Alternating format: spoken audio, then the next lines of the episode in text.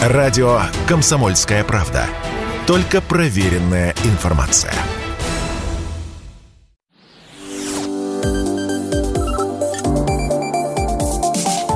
Что нового в союзное государство? Здравствуйте, это программа «Что нового? Союзное государство». Меня зовут Михаил Антонов, и в ближайшие минуты мы обсудим, что интересного за минувшую неделю произошло, связанного с союзным государством, какие новости есть. А новости действительно есть. Россия выделит полтора миллиарда долларов на участие Беларуси в программах импорта замещения. Об этом рассказал Александр Лукашенко на встрече с губернатором Курской области Романом Старовойтом. Уникальные агротехнологии презентовали на международной выставке «Белагра» 2022. Ну и бюджет союзного государства, как ускорить запуск союзных программ, об этом говорили на совместном заседании комиссии парламентского собрания по бюджету и финансам. А также в начале недели патриарх Кирилл прилетел в Минск на празднование 1030-летия православия Беларуси. И в рамках визита патриарх встретился с Александром Лукашенко. С нами на прямой связи Кирилл Коктыш, кандидат политических наук, доцент кафедры кафедры политической теории МГИМО. Кирилл Евгеньевич, приветствуем, здравствуйте. Да, здравствуйте.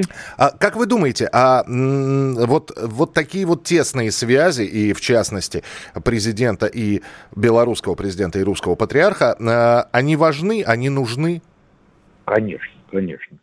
Они критически важны, они существенны, тем более, что все мы относимся, а, по сути, к парадигме православной культуры.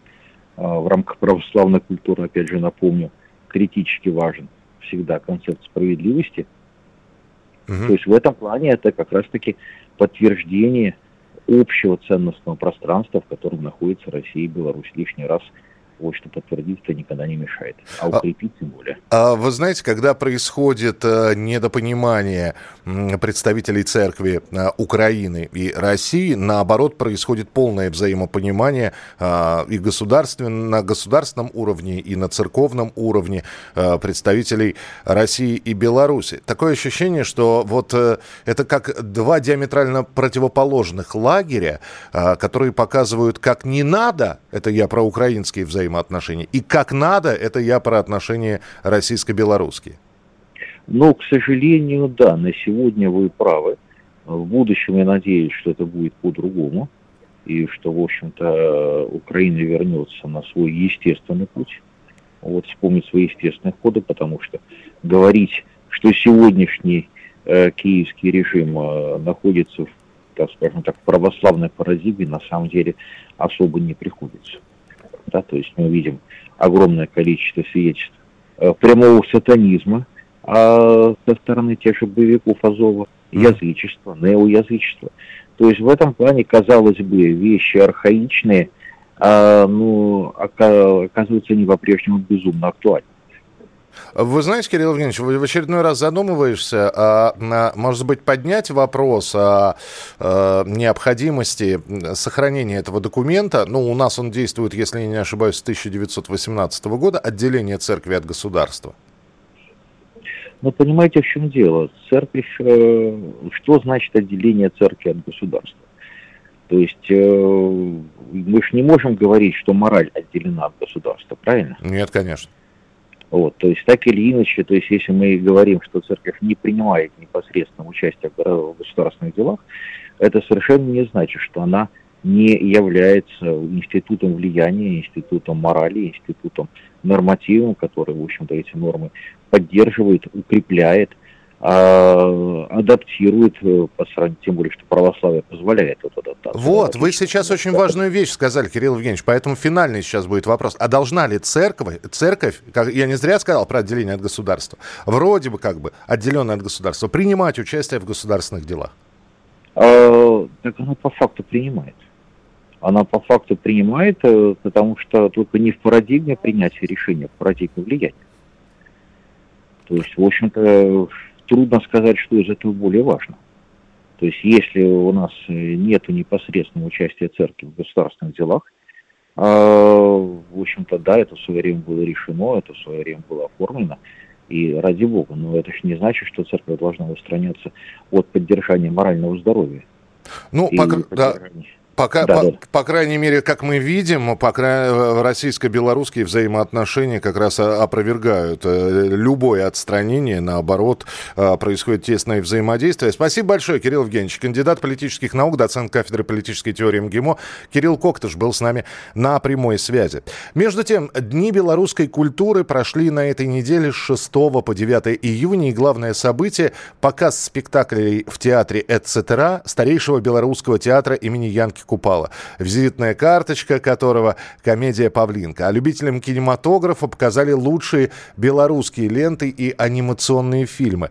А в новой Третьяковке в Москве открылась выставка современной белорусской живописи. В экспозиции больше 50 работ. И вот с нами на прямой связи художница, член НК «Белорусы Москвы» Людмила Курилович. Людмила Павловна, здравствуйте. Добрый день. Людмила Павловна, я понимаю, с одной стороны, наверное, это, это немножечко печально, когда люди э, открывают для себя современную белорусскую культуру. Потому что печально почему? Потому что она есть, она существует, она развивается. Другой вопрос, что не очень многие о ней знают. А с другой стороны, все-таки здорово, что люди пришли, посмотрели и, и узнали это. Вот скажите, заинтересованность вы видели э, людей, которые приходили на вот эти мероприятия? Э, безусловно, и было очень приятно наблюдать, э, допустим, на спектакле в театре СТРА, э, спектакль старинный, можно так сказать, потому что его автором был Янка Купала, спектакль такой самобытный, э, Паулинка.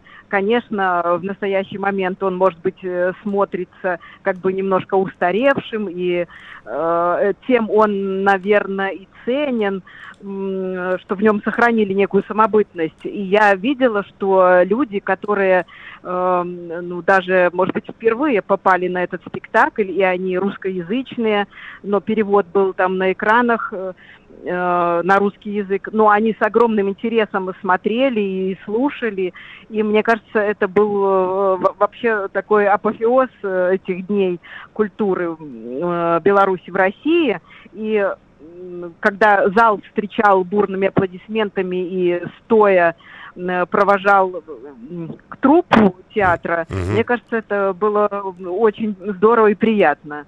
Ну, все-таки я вас представил как художницу, поэтому вот буквально на минутку. А все-таки по, а, про а, изобразительное искусство а, художников в Беларуси. А, было ли много народу? Было ли, был ли интерес?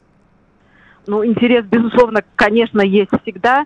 Э, другое дело, мне хотелось бы э, ну, на будущее, наверное, и сейчас мне было печально наблюдать, что недостаточно СМИ проявляли интерес к этим мероприятиям.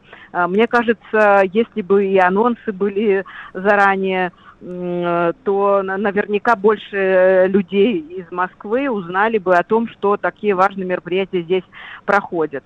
Э, я могу сказать э, за э, мероприятие, которое проходило в деловом культурном комплексе посольства, угу. когда министр культуры Анатолий Маркевич награждал участников диаспоры белорусской, которые активно участвуют в мероприятиях различных и в организации деятельности белорусов в России. И там э, была предоставлена мне большая честь представить свою персональную выставку, посвященную Беларуси. Там тоже я слышала очень много хороших слов и в адрес Беларуси, и белорусов, и э, в адрес себя лично, ну и пожелания о том, чтобы в дальнейшем сотрудничество э, было на таком же и даже более высоком уровне. Ну вот видите, Людмила Павловна, мы э, как раз то самое средство массовой информации, которое рассказывает об этом и будем рассказывать. И, э, конечно, хотелось бы, чтобы таких встреч, такие встречи проходили как можно чаще. Спасибо, что были у нас в эфире. Людмила Курилович, художница, э, член НКА «Белорусы» Москвы. Ну и я напомню, праздничные гуляния в честь Дня России и в белорусской столице, в Минске, они тоже будут центральной площадкой праздника праздника станет площадь около Дворца спорта. Кстати, будет там большой концерт совместный э, звезды и российской, и белорусской эстрады. А у нас в программе анонс телеканала «Белрос» с Александром Ананьевым. Привет, друзья! Среди богатой на достойные фильмы и передачи телепрограммы «Белроса» сегодня хочу рассказать про два очень важных для меня фильма. Во-первых, хочу обратить ваше внимание на настоящий, пронзительно талантливый такой среднерусский нуар, который называется «Старухи». И в самом названии суть и герой, и сюжет. Неприглядная, безысходная, такая чугунная правда постсоветской славянской жизни – это фильм о том, какими мы были, какие есть и какими станем. Роли в кино исполняют настоящие деревенские бабушки, жительницы деревни Клокова Сусанинского района Костромской области. Вот только главная героиня – Валентина Березутская, профессиональная актриса. В общем, посмотрите обязательно. Среда, 15 июня, 21.10. А вот в пятницу вас ждет просто подарок для киномана. Единственная режиссерская работа Олега Янковского «Приходи на меня посмотреть». Во-первых, в самое жаркое время года окунуться в новогоднюю сказку это вообще дорогого стоит. Во-вторых, изумительнейший актерский состав. Ирина Купченко, Екатерина Васильева, которая, несмотря на возраст, просто ослепительна. Ну и сам Олег Янковский, которого по определению невозможно не любить. Когда он шутит, когда смеется, кажется, что это буквально твой знакомый, который зашел в гости. Пятница, 17 июня, 21.10. Включайте «Белрос». Александр Ананьев, не прощаюсь надолго. Что нового в «Союзное государство»? Программа произведена по заказу телерадиовещательной организации Союзного государства.